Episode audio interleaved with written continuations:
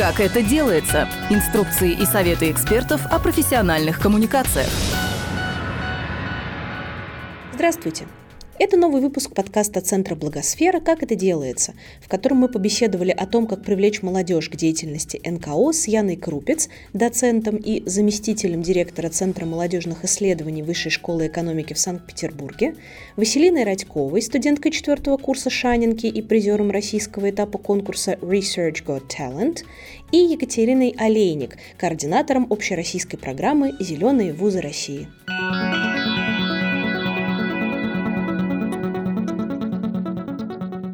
Спасибо, коллеги, большое за приглашение. На самом деле важно, что есть такие дискуссии, такие площадки, потому что, ну, на мой взгляд, сегодня это то, что мы продолжаем регулярно говорить в результатах наших исследований. Одна из ключевых проблем – это проблема коммуникации и диалога. Вот. И в этом смысле поиск общего языка, на мой взгляд, действительно одна из ключевых задач, которые мы можем перед собой ставить на разных уровнях. Яна, расскажите, пожалуйста, о деятельности центра. Сегодня я представляю здесь Центр молодежных исследований, в рамках которого мы с моими коллегами на протяжении уже 12 лет изучаем молодежь. Вот, сразу скажу, что у нас попадает в наши проекты не только студенческая молодежь, но и молодежь, скажем так, за рамками вузов, да, которая, например, уже вышла на рынок труда, или та молодежь, которая э, не поступила в вуз, да, а получает среднее профессиональное образование. Скорее мы ограничиваемся здесь возрастными рамками от 18 до 35 лет, то есть пытаемся включить несколько когорт возрастных молодежи. Я сегодня буду говорить о некоторых результатах наших исследований, даже ну, не столько конкретных результатах, сколько неких размышлениях да, применительно к нашей теме, потому что сразу скажу, что мы не изучали специально вопрос, связанный с НКО, да, то есть отношение молодежи к НКО и как они воспринимают. Но вместе с тем мы уже несколько лет изучаем гражданственность молодежи, социальный активизм молодежи, и так или иначе вопросы участия в, в том числе в некоммерческих организациях, они поднимаются. Вот. Плюс у нас еще последние три года идет проект, связанный с молодыми предпринимателями, и отдельной темой этого проекта мы также заявили социальную активность и социальную ответственность молодых предпринимателей. Это, в общем, тот вопрос, который тоже вставал в нашей повестке. И вот я попытаюсь суммировать сегодня в трех сюжетах, которые мы с вами проговорим. Почему молодежь так сложно привлечь к деятельности НКО? Нас здесь волнует да, вопрос для того, чтобы понять, как работать с молодежью, как находить с ними общий язык, да, это вопрос о том, а, что же важно для молодежи сегодня. Да, и непосредственно, если мы собираемся каким-то образом мотивировать и привлекать, это вопрос о как бы, ценностях. Да, и здесь я как раз хочу обратить внимание, мы понимаем, что молодежь разная. Да, и вот я сейчас буду говорить результаты, сразу подчеркну, что у нас преимущественно качественные исследования, у меня не, не будет много процентов. Вот, и процент один, который я вам скажу, это процент наших коллег э, из Левада-центра, которые в 2019 году проводили такой а, массовый опрос молодежи. Но вместе с тем как раз качественные методы а, интервью с молодыми да, позволяют вытащить вот эту вот такую глубинную мотивацию. И вопрос про разные группы молодежи, да, вопрос о пассивности, активности молодежи, это те вопросы, которые регулярно возникают в дискуссии академической, а, и это то, что мы тоже пытаемся разобраться. Да. Сразу скажу, что по данным как раз Левада-центр, молодежь, которая участвует в НКО, у которой был опыт участия, да, это в районе 20-25%. То есть мы понимаем, что вот здесь мы имеем ситуацию, когда большинство в определенном смысле может рассматриваться как пассивное большинство. Здесь вся молодежь, да, мы не говорим про студенческую только. Но вместе с тем, опять же, вот эта вот пассивность, да, каким образом она интерпретируется, как мы ее понимаем, здесь э, могут быть разные трактовки. Да, одна трактовка – это то, что молодежь ничего не интересует, другая трактовка, что молодежь не доверяет тем институтам, которые есть сейчас. То есть фактически она не участвует в официальных, ну, как бы формальных каналах, потому что не верит им. Да? И вот на самом деле наши тоже результаты, как бы если говорить про ценности да, и про важность, та молодежь, которая участвовала в наших исследованиях, она демонстрирует интерес к проблемам общества.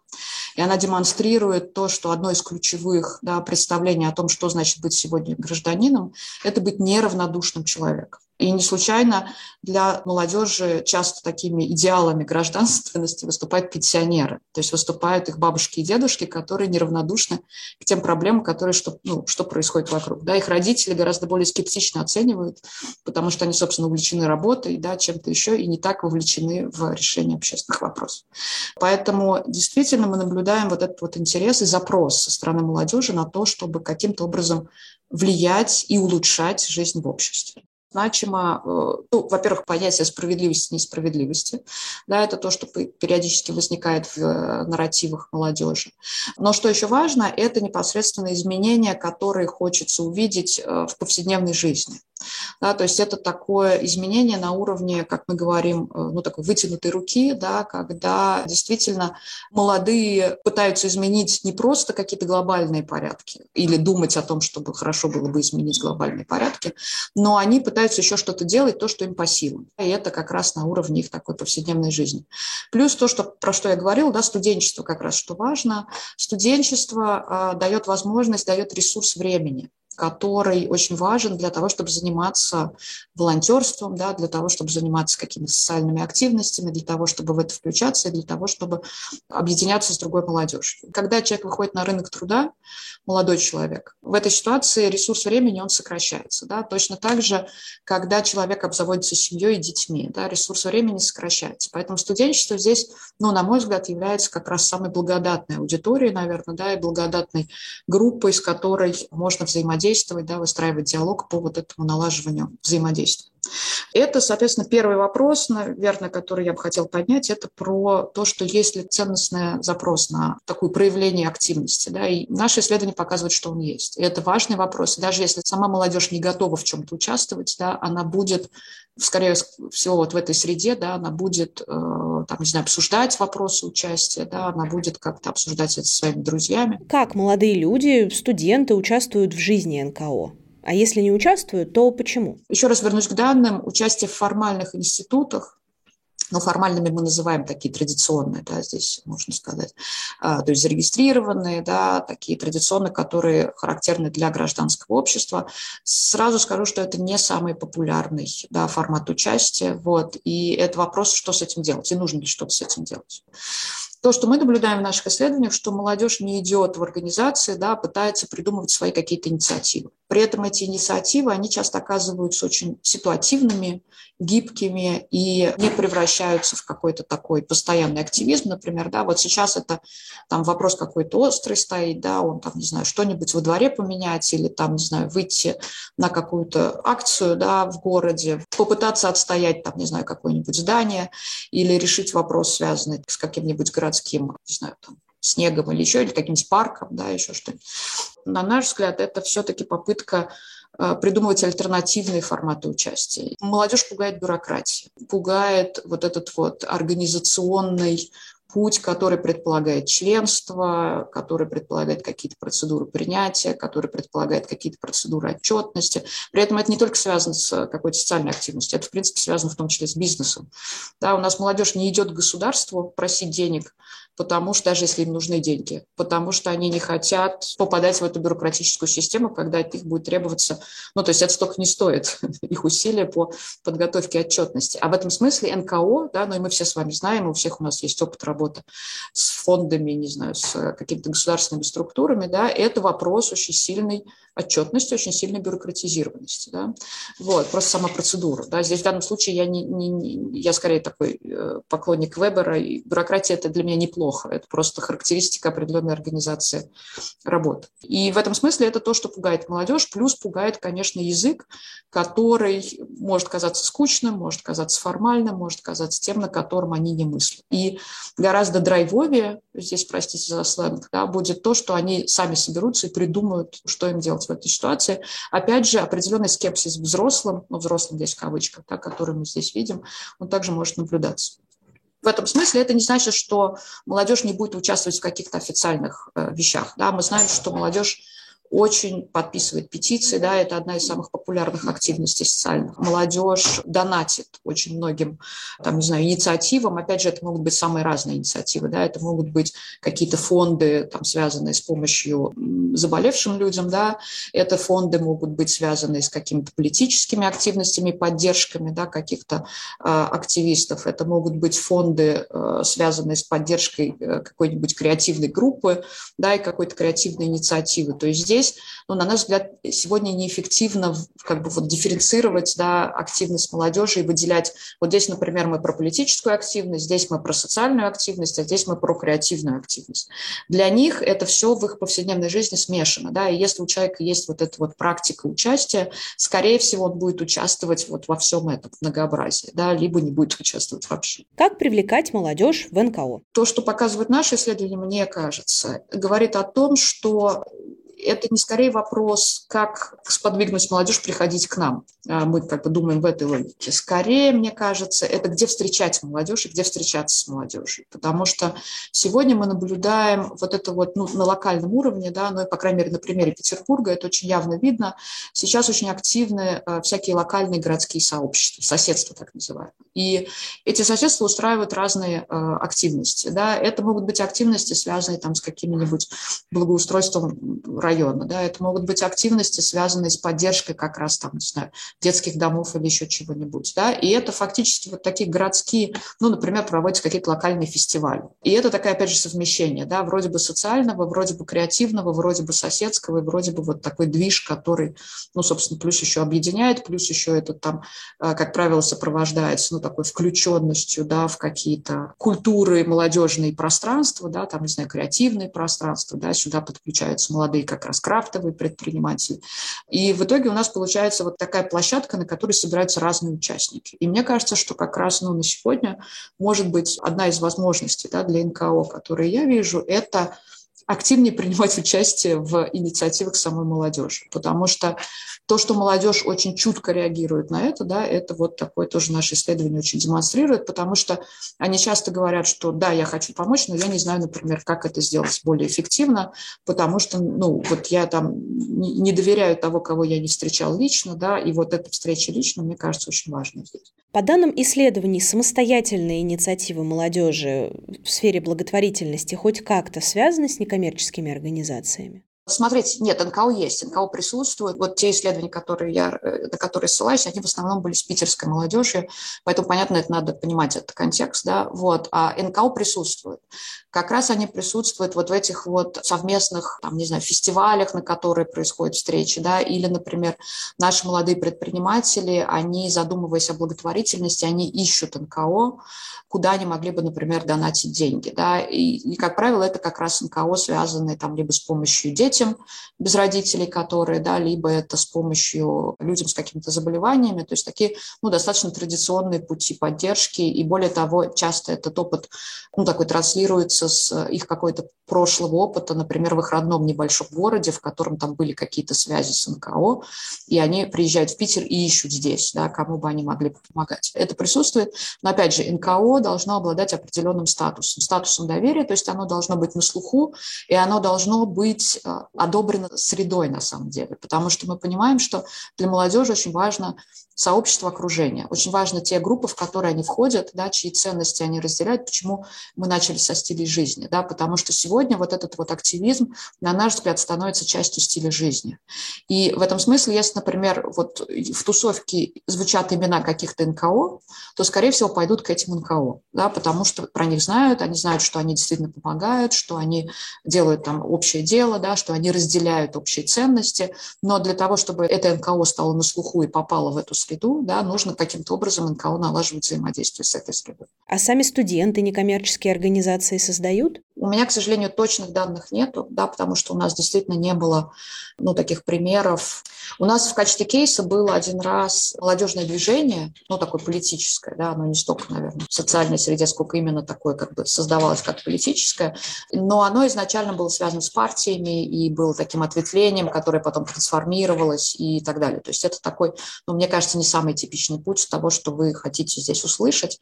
По поводу того, чтобы сама молодежь объединилась и пошла организовывать НКО, я не встречала. Врать не буду, может быть, это есть, да, но вот та молодежь, которая нам отвечала, скорее это не этот путь, да, скорее это Ну, может быть, просто это требует определенного времени, потому что, как и на молодых предпринимателях, да, мы э, наблюдаем такую тенденцию, что сначала молодежь пробует неформально да, что-то организовать, какие-то инициативы реализовывать, через какое-то время регистрируется официально да, и получает этот статус либо самозанятого, либо ИП. Да. Я думаю, что с НКО может быть такая же логика. То есть угу. если несколько первых лет они действуют неофициально, да, и как такая низовая инициатива, через какое-то время, если они поймут, что им этот статус нужен, они вполне себе могут, потому что активисты на самом деле профессионализируются. Есть ли данные о роли вузов в привлечении молодежи к работе с НКО? Про вузы немножко такая отдельная история, да, мне кажется, потому что, с одной стороны, вузы у нас являются большой организацией, как правило, и, опять же, бюрократизированной организацией которая, с одной стороны, в общем, понятны ее э, цели и функции, да, с другой стороны, вот эта вся внеучебная часть, которая очень активно продвигается сегодня в организациях, да, пытается развиваться вузами, она в том числе включает какой-то социальный активизм. Но, опять же, в силу, здесь я за многие вузы не могу говорить, но там, например, высшая школа экономики, в силу того, что у нас сегодня социальная активность, гражданская активность начинается активно пересекаться с политической активностью, которая нелегитимна в большинстве вузов, это то, что может накладывать определенные ограничения. Это с одной стороны. А другой важный здесь момент – это то, что в вузах на самом деле проводится работа с молодежью и активно развивается, например, волонтерское движение. И мы понимаем, что для волонтерства вузы являются одними из ключевых акторов да, здесь. В этом смысле вопрос доверия, недоверия я конкретных данных сказать не могу, но то, что молодежь активно вовлекается в волонтерство через вузы, это мы наблюдаем. Да. И у нас, например, были несколько исследований, посвященные изучению волонтерства в региональных вузах и, там, не знаю, развитие, например, движения поисковых отрядов, да, которые сегодня тоже активно очень. Это очень работает. В данном случае я не хочу э, показать, э, как бы, что у нас это только такая молодежь мегаполиса, критически настроена к современному социальному порядку. Да, это не только про эту молодежь, да, мы говорим. Мы говорим, что молодежь разная, но вот этот вот запрос на то, чтобы улучшать и что-то, на что-то, э, что-то менять, да, и бороться с несправедливостями, он есть очень разный молодежь, да, которая может быть совершенно не критично настроена, но при этом хочет что-то еще внести. Вот. И как раз волонтерство становится такой возможностью да, для mm-hmm. этого. И mm-hmm. это есть. Василина, вы с коллегами провели целое исследование о том, насколько активно молодые люди совершают рекуррентные пожертвования. Скажите, насколько, согласно вашему исследованию, молодежь вообще готова участвовать в благотворительности на постоянной основе? Мы работали с запросом фонда, который хотел бы привлечь молодых доноров к рекуррентным пожертвованиям. И под молодыми в нашем случае мы понимали людей от 18 до 25 лет. Мы вместе с фондом решили, что вот сейчас аудитория будет такой, а, потому что больше всего непонятно и интересно было, а, как добраться именно до этой возрастной группы.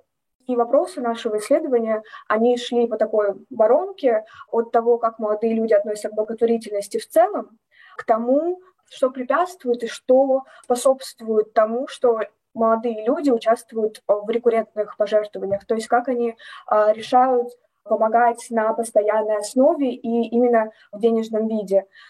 То есть нам хотелось бы понять в этом исследовании, почему молодые люди, которые могли бы жертвовать, не делают это на регулярной основе, а, и как можно их привлечь к подписке.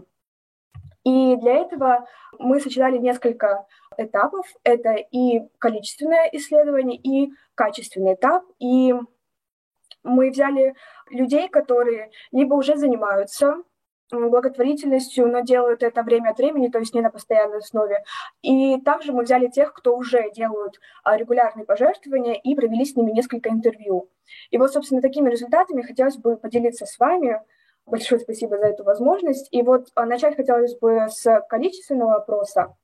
Здесь мы спросили людей о том, как они участвовали в денежной благотворительности за последние полгода. То есть, напомню, это мы спрашивали летом 2021 года и, соответственно, за 2021 год. И в рекуррентных пожертвованиях участвовали 3% наших респондентов. На самом деле эти числа бьются с другими опросами, да, когда примерно вот эти несколько процентов, они участвуют а, в пожертвованиях именно по подписке. 36%, то есть у нас несколько повыше, чем вот говорила Яна, делали это, но время от времени за последние полгода. И одна пятая, то есть 22%, делали это раньше когда-то, но вот последние полгода, может быть, больше, да, они этим не занимались. И довольно заметная часть, это 40% почти, никогда а, не занимались именно денежной помощью. Но это не значит, что они не участвуют или не участвовали в волонтерстве, например. И мы спросили, а стали бы вы а, жертвовать по подписке, то есть на ежемесячной основе. И вот здесь это второй график, а, довольно заметна а, динамика от тех, кто никогда не занимался денежной благотворительностью, когда только 30%, точнее 31%, а, рассматривают подписку как возможную для себя, до 56% среди тех, кто уже жертвует деньги время от времени те, кто уже занимаются, те, кто уже знакомы с этой системой, они проще относятся к подписке. Они скорее рассматривают ее для себя. И мы спросили, а почему нет, да, что отталкивает от подписки, и вот справа представлены категории ответов по частоте упоминания. И первым, конечно, были финансовые причины, и они э, сочетались часто недостаточность дохода и нестабильность дохода. Также это недоверие фондам, и тесно связано с этим предпочтение адресной помощи как более надежной, более понятной и привычной.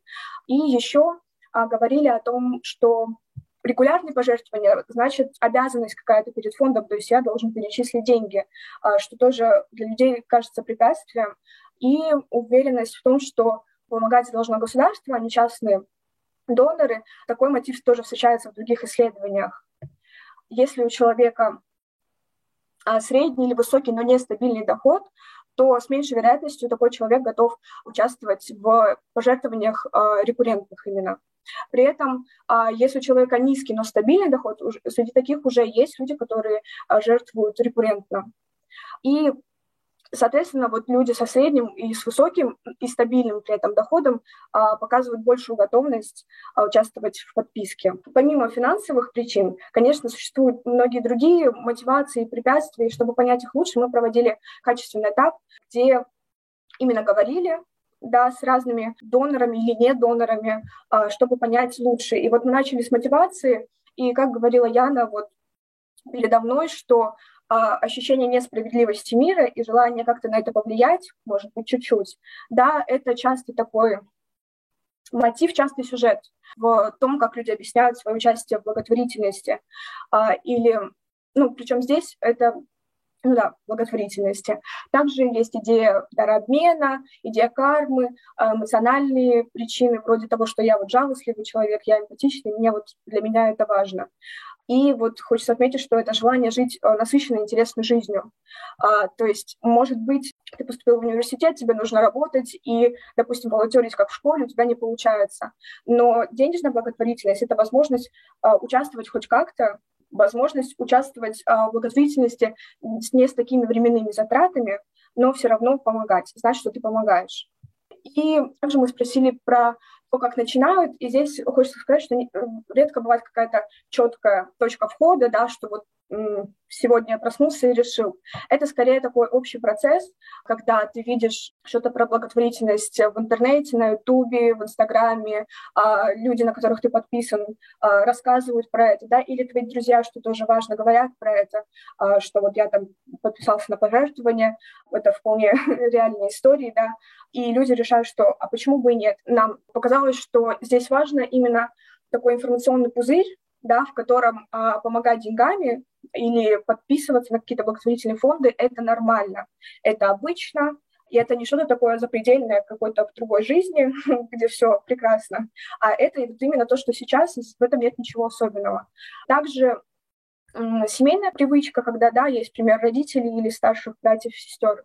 И еще есть момент с взрослением, что вот до этого мне помогали родители, а сейчас я как бы вырос, что часто бывает именно а, в студенческое время, да, когда появляется собственный доход, и теперь я уже могу помогать другим денежно.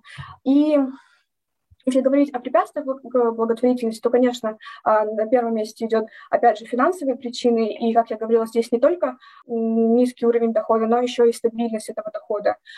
И, но еще это недоверие к фондам. То есть вот среди а, когда мы проводили фокус-группу с недонорами, теми, кто никогда не занимался денежной благотворительностью или давно уже этого не делал, там очень часто люди смешивают благотворительность с метро, там, милостыню с фондами, с фондами, которым можно доверять, да, с фондами, которым, ну, нельзя доверять. То есть это все как бы сваливается в одну такую кучу, подкрепляется тем, что не все люди знают, как работают фонды, почему это важно, да, и Соответственно, очень важно именно объяснять молодым людям, потому что это совсем не очевидно, как работает благотворительность, как работает НКО.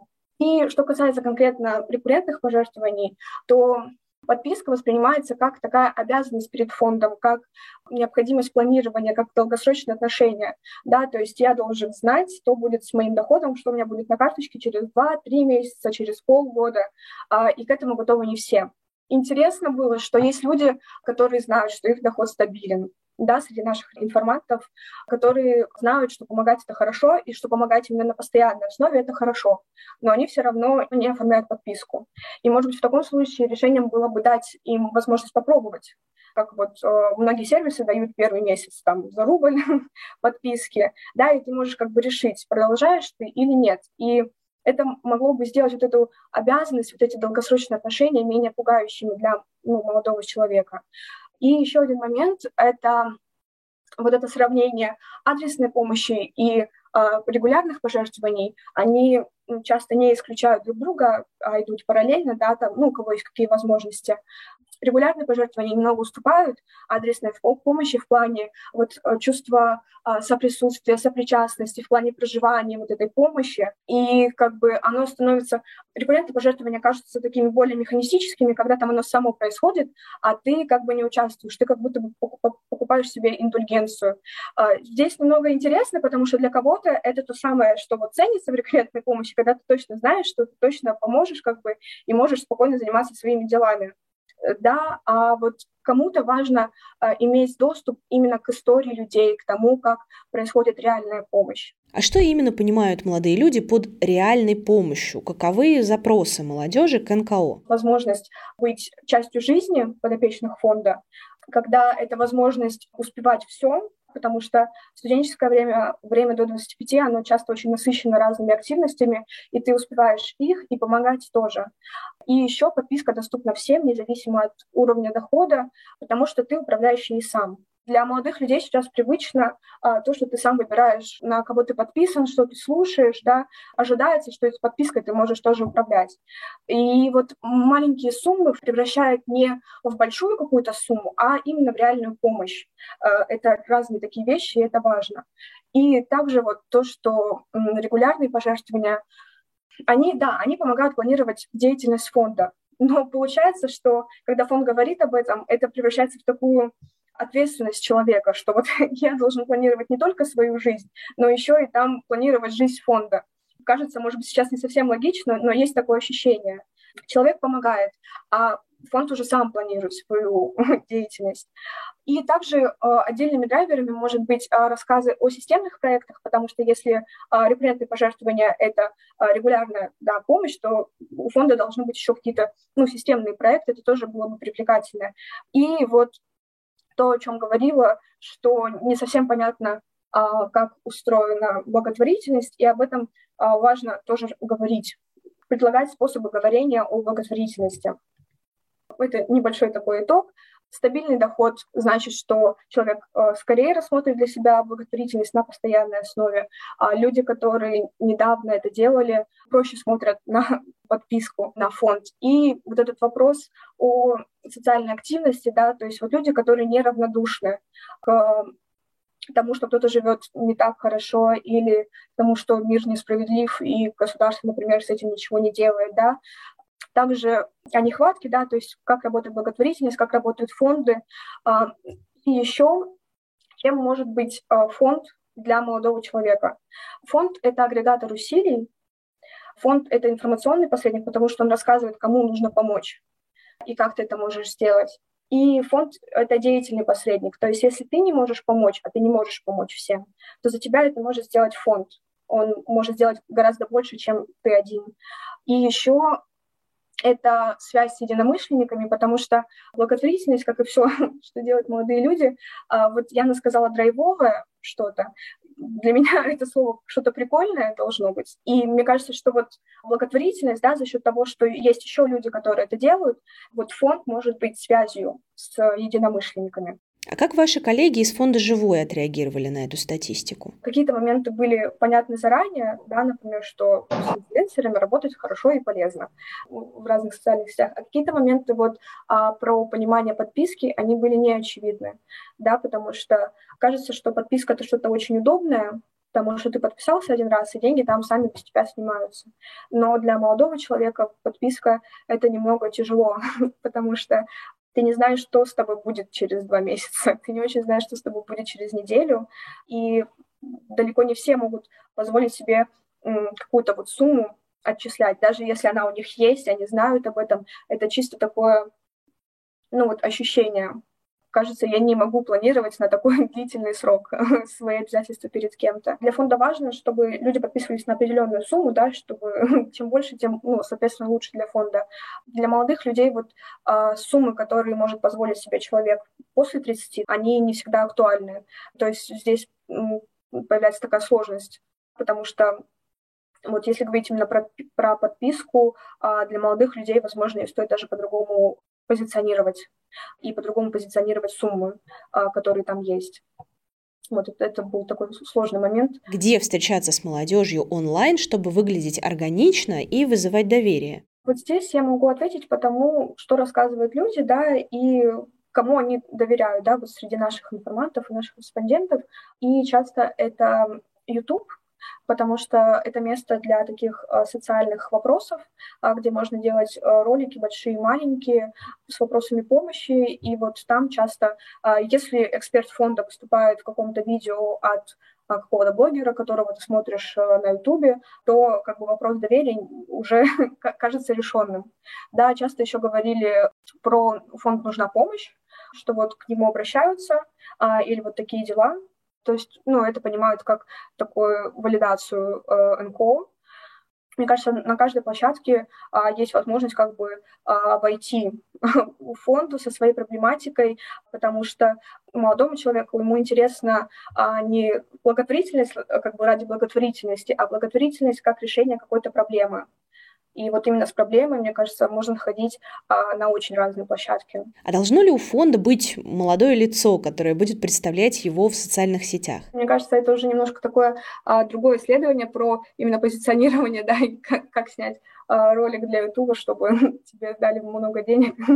Я не могу точно сказать, благотворительность это вопрос такой профессиональной занятости. То есть человек, ну, хочется доверять эксперту в своем деле как бы, если это молодой человек, то почему нет? Если это человек в возрасте, то тоже почему нет?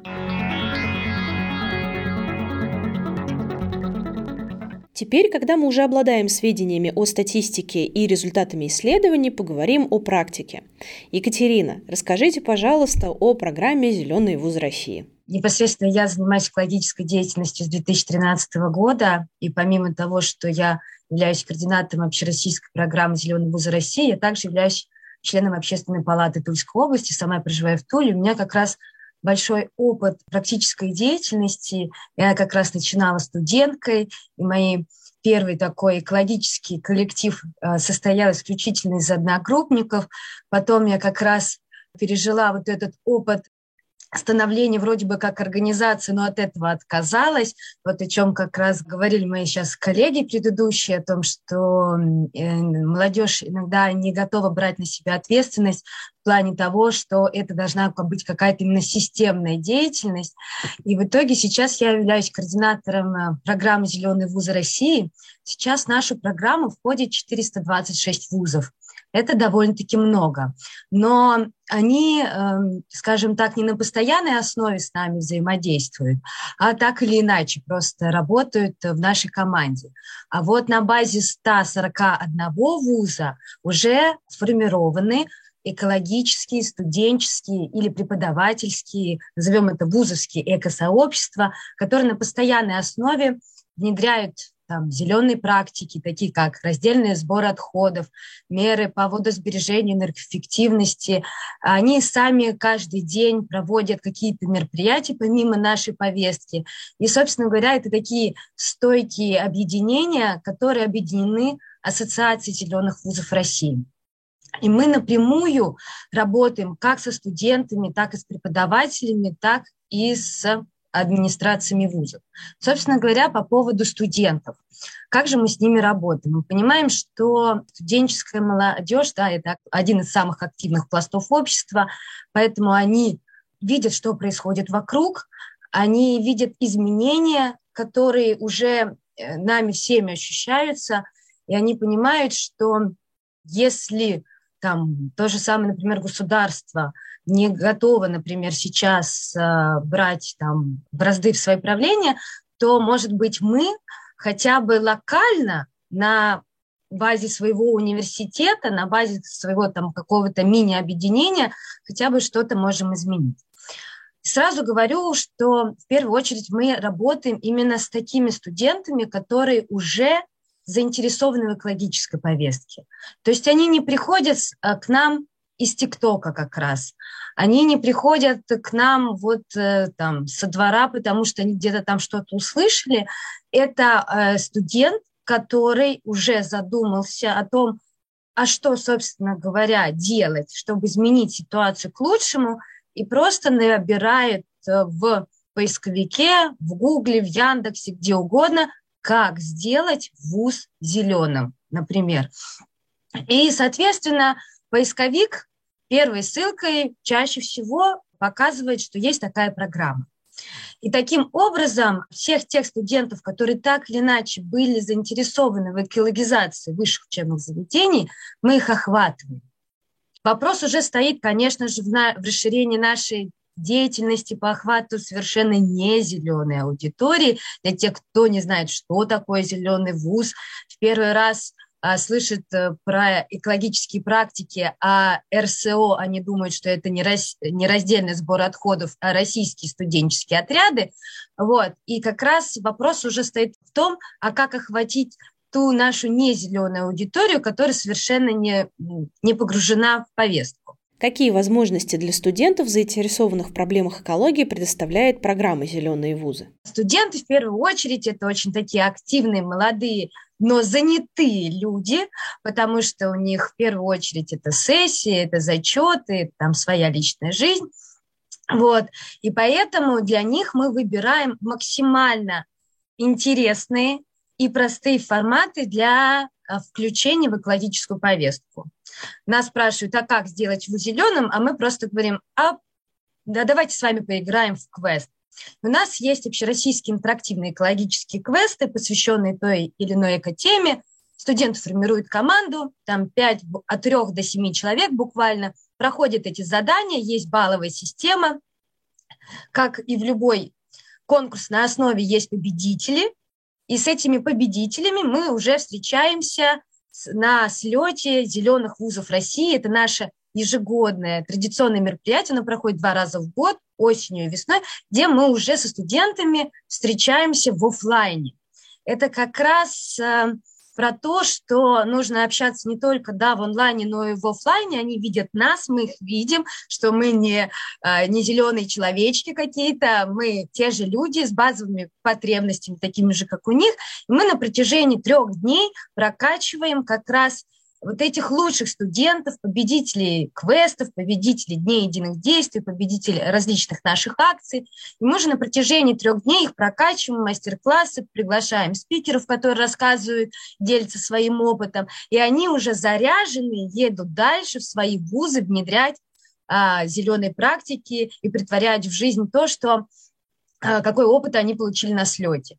Помимо квестов у нас есть дни единых действий. Это еще более простой формат, когда мы задаем какой-то какую-то тоже тему, например, э, тот же раздельный сбор отходов, и просто предлагаем вузам организовать раздельный сбор, не, точнее акцию просто по раздельному сбору отходов, называем это Recycle It, это ежегодная наша акция, и вузы, не имея там, студенческих экосообществ, не имея каких-то, может быть, даже проактивных студентов, но они просто решают собрать макулатуру, собирают ее внезапно много, и потом они выигрывают поездку на слет, где мы снова с ними встречаемся и уже рассказываем о том, а что такое вообще зеленые вузы, как с этим можно дальше работать. Вот, помимо Дней единых действий у нас есть э, формат битвы кейсов. Это немножечко уже более сложная история для уже более прокачанных студентов, когда мы предлагаем конкретную проблему, и студенты предлагают ее решение. Чем более качественное решение они предложат, тем будет лучше. И опять повторюсь, э, все почти наши истории – это всегда конкурсная история. Всегда есть победители, всегда есть э, комиссия, которая оценивает участников и выбирает лучших. Есть всегда подарки, призы, за которые, собственно говоря, борется студент. Как бы мы ни говорили о том, что наши зеленые студенты уже зеленые, мы понимаем, что, опять же, это все все те же студенты, которым нужна мотивация, которым нужны дипломы, чтобы получить стипендию повышенную, это студенты, которым нужно общение с такими же, как они, потому что неоднократно на слете мы получали всегда обратную связь, когда мы спрашиваем, ну как вам слет. Сначала мы входим, э, когда первый день мы, у нас круг, зачем они, собственно говоря, сюда приехали, а потом по выходу мы спрашиваем, а получили ли вы то, что вы, э, зачем вы приехали. И многие студенты говорили о том, что, вы знаете, я приехал сюда понять, а вообще нормальный ли я, потому что, например, не знаю, родственники, близкие, родные меня не поддерживают, вот, и нас вообще тут, что, не знаю, в университете всего три человека, которые горят этой зеленой темы, а тут я увидел 100 человек со всей России, которые такие же проактивные, такие же неравнодушные и такие уже зеленые, скажем так, да, и внедряющие, изменяющие уже свою жизнь и жизнь университета. И когда мы вообще говорим о том, э, собственно говоря, зачем студентам входить в нашу программу, помимо как раз вот этих плюшек, о которых я сказала, извините такое, за такое слово, да, то есть это призы, это подарки, это дипломы, это вот эти поездки. А раньше у нас еще были стажировки, к сожалению, из-за ковида они приостановили сейчас. Помимо этого, конечно, это какие-то внутренние истории, такие как прокачка там, личных навыков, да, это вопросы коммуникации. Мы учим их, как взаимодействовать с администрацией, как создавать сообщество. Ведь не обязательно мы говорим только про экологию, да, потому что создавать любое сообщество, оно сложно, а экологическое-то еще, мне кажется, вдвойне. Вот, и мы э, показываем, как коммуницировать с разными целевыми аудиториями, а как найти финансирование на свои зеленые экопрактики, как э, фандрайзить на свои проекты и многое другое. Соответственно, это прокачка личных навыков его, их, вот этих студентов неравнодушных. Ну и плюс, зачем становиться зеленым? Приятно ли тебе вообще находиться в этом вузе, жить, учиться, работать в нем? Если тебе... Это вопрос комфорта. Я всегда говорю, если вам комфортно жить, учиться, работать в том вузе, которым есть, то, наверное, может быть, вам тогда и не стоит. А если вы все-таки чувствуете какую-то потребность, то вот, пожалуйста, держите пошаговую инструкцию. Это, кстати, очень важно. Вот о чем Яна говорила, что многие студенты, например, хотят помочь, но не знают как а мы им даем уже готовые решения. Вот оно, пожалуйста, держите на тарелочке, потому что у нас есть, например, методические пособия. Они бесплатные а, для скачивания, они есть на нашем сайте, в свободном доступе о том, как сделать свой вуз зеленым. Есть методичка, как внедрить раздельный сбор отходов в ВУЗе. Есть методическое пособие с успешными практиками по итогу 2019 года. Есть с успешными экологическими практиками по итогу 2020 года. И там реальный пошаговый рабочий алгоритм, как студенты внедряют э, эти экопрактики, как они добиваются внедрение растительного питания в столовых вузов, либо как они выигрывают гранты на свои инициативы, как они проводят акции там кофе в свою кружку и многое другое. И там прямо описано, делайте то-то, делайте то-то. Вот здесь обратите внимание, э, не знаю, на там, администрацию, обратите внимание на то-то. И это пошаговый алгоритм, который им прям рассказывает о том, а как в других, собственно говоря, вузах происходит, а можно ли так вообще делать, и как лучше это делать. И у нас, э, я понимаю, что для студентов очень важно живое общение, ну вот в офлайне я уже сказала, но мы также часто встречаемся в онлайне. У нас есть чат капитанов команд, куда входит около 200 человек. Чтобы вы понимали, у каждого капитана есть своя, собственно говоря, команда да, в ВУЗе.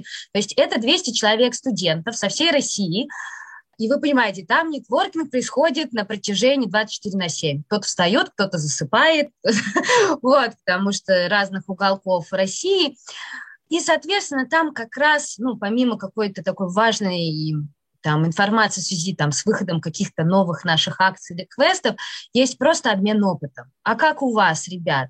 А подскажите, а был ли опыт там, по организации школьных лагерей студентами и многое другое. Вот. Помимо этого у нас есть ежемесячные встречи с этими капитанами команд. А, собственно говоря, Ассоциацию зеленых вузов России возглавляет, ну, сейчас это Екатерина Бакеева, она уже работает у нас в программе, но до этого она также была студенткой.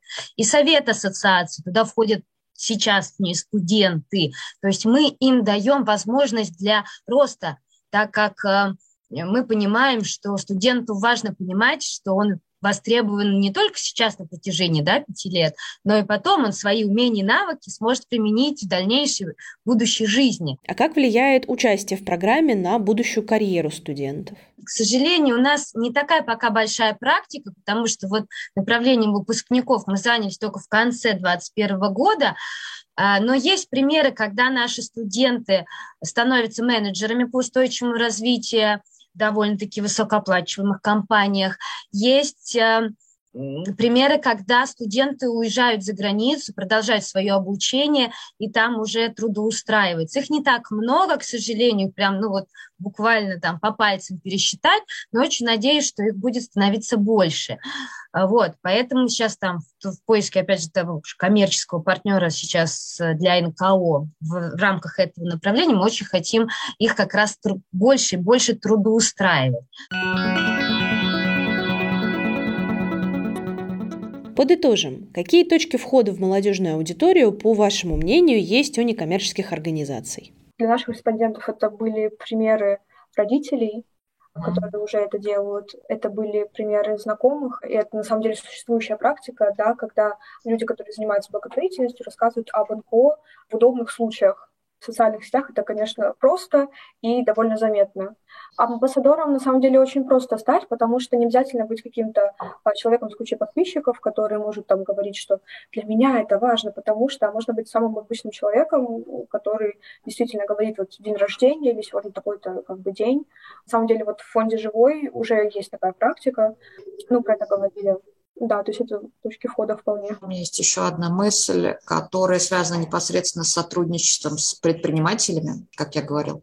Вот, это, как ни странно, то есть сотрудничество с предпринимателями не в контексте, что взять от них денег да, или найти финансирование, а в контексте именно продвижения, не знаю, своего бренда в этой среде, да, потому что мы понимаем, что сейчас вот это вот, ну, поскольку мы занимались крафтовой экономикой, а, то есть это такие микропредприятия, которые организуются молодыми, вот, и это могут быть там, не знаю, кофейни, это могут быть какие-то небольшие там прачечные, не знаю, ну, то есть какие-то вот такие микробизнесы, которые очень сильно за, заточены под социальную вот эту вот повестку, mm-hmm. потому что это становится частью жизни.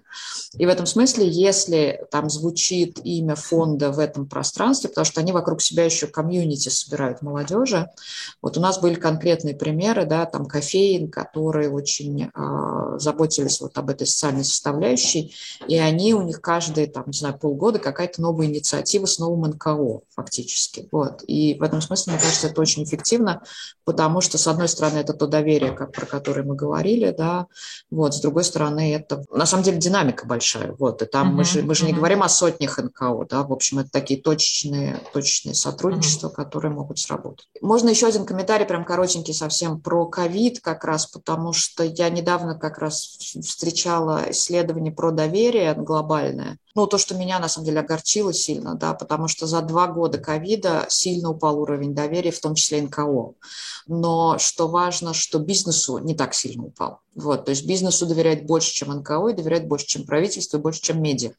И это такая глобальная тенденция, там, в данном случае России в тренде. Вот. И мне кажется, что это тоже нужно учитывать, потому что действительно мы находимся в ситуации, в которой нам придется преодолевать вот эти негативные эффекты ковида, mm-hmm. и в том числе НКО, да, потому что действительно сегодня, ну, в России специфическая немножко ситуация, но тем не менее, как бы если раньше много говорили, то сейчас нужно говорить еще больше, к сожалению. Я хотела сказать, что важен очень контекст, в котором мы находимся, что если я, например, э, выйду к себе во двор и начну как раз говорить о благотворительности или о зеленых вузах прохожему, которому просто, я не знаю, не на что купить там хлеб, например, с молоком, он плюнет на меня и скажет, «Э, Катя, иди отсюда, подальше. Мне вот, э, у меня есть другие базовые потребности. Поэтому очень важно контекст, в котором мы говорим, а, потому что студенты, молодежь должна быть готова к этой информации быть.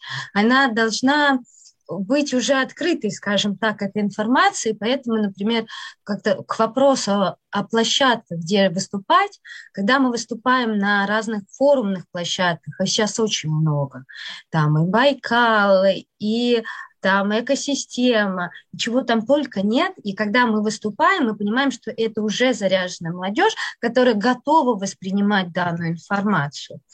Это, конечно же, общение, опять же, напрямую со студентами, как онлайн, офлайн, и чем э, чаще, скажем так, и тем лучше, но важна, опять же, вопрос пользы, что ваше общение должно приносить какую-то пользу для студентов, это нормально, потому что мы все пытаемся извлечь какую-то пользу, да, сейчас очень много вебинаров, онлайн-мероприятий, когда распределяем да, свое рабочее время, мы понимаем так, а что будет нам полезно. Поэтому, если наше общение не будет приносить никакую пользу студенту, он развернется и уйдет. Вот, поэтому это тоже очень важный момент, когда мы говорим про каналы те же связи и про то, что и как им доносить. Вот. И также студенту, ну, мне кажется, что это была всегда традиционная история, но им важно до сих пор принадлежать какой-то группе, вот, когда они не то, что они один в поле там, а вот, а когда они понимают, что это целая там ассоциация, это целая программа, у которой там, я не знаю, есть своя символика, которую хорошо все знают, вот, и тогда они чувствуют себя сопричастными к этой истории, и наши победы становятся их победами, вот, и э, в этом плане важно помимо всей там открытости и прочих вещей, да, но и какие-то самые банальные, простые вещи, там, в виде каких-то там ветровок, логотипов, там, флагов и прочих вещей, которые им до сих пор важны. И это нормально, на мой взгляд. Обращаем ваше внимание на то, что Левада-центр внесен Минюстом РФ в список иностранных агентов. Инстаграм – продукт компании Мета, которая признана экстремистской организацией в России, запрещенной территории РФ.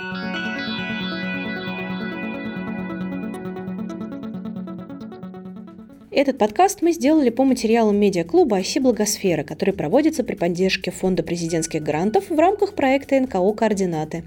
Слушайте наши подкасты «Как это делается», «Третье место», «Не пустой звук» в случае необходимости и «А вы знали» на любой удобной подкаст-платформе.